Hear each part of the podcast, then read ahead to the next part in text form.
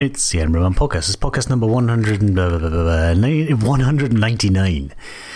Ah, yeah, only one to go. Uh, then what? We'll just call it a day. It's not a live pod. We won't really. We'll just carry on going. It's uh, not a live podcast. I, I've done no preparation for uh, podcast number 200. It's not, of course, 200 because there have been many more than 200 podcasts. No, well, not many more, but a handful more. Um, there's no, there's no, there'll be nothing special about it, so let's not worry about that. Let's just get that out of the way. Also, this isn't a live podcast um, because uh, I couldn't be bothered. No, uh, Doctor Nic's out uh, tonight. Uh, it's it's the Wednesday night tonight, so I thought I'd do it tonight so we can have a, a a night in tomorrow night, which sounds like it's romantic, but it's not at all. There's many episodes of House of Cards, and they're not going to watch themselves. Um, so I thought I'd do the podcast tonight. There is, of course, a chance Edinburgh Man Jr. may uh, interrupt the proceedings. Hopefully not. He's been asleep for half an hour, so I think we should be fine. Right, well, let's play music anyway and stop this rambling. This is Smell and Revenge Song.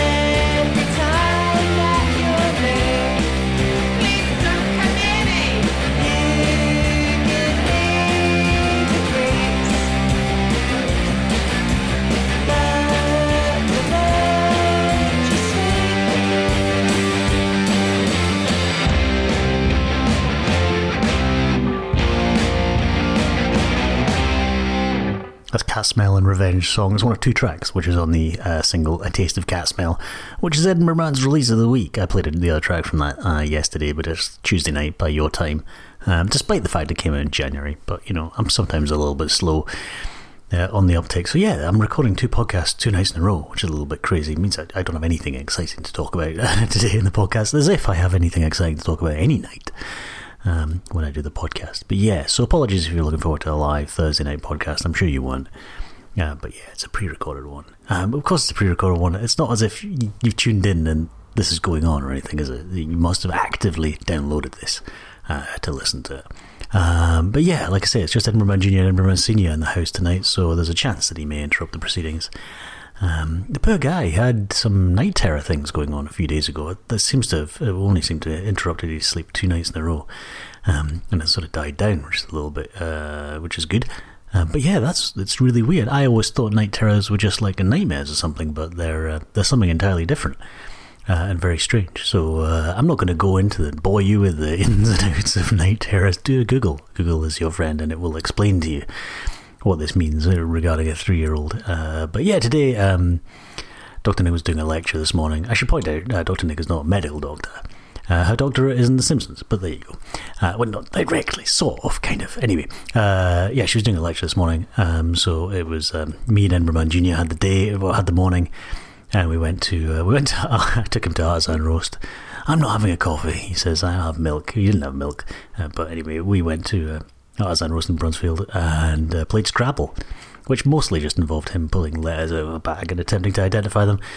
Uh, and then we went to the museum, and uh, his favourite thing at the moment, which is the games exhibition at the museum. It's a good job I've got that membership. It means I can keep getting in free many times. Uh, and what did we play? We played Pac Man. That went down well.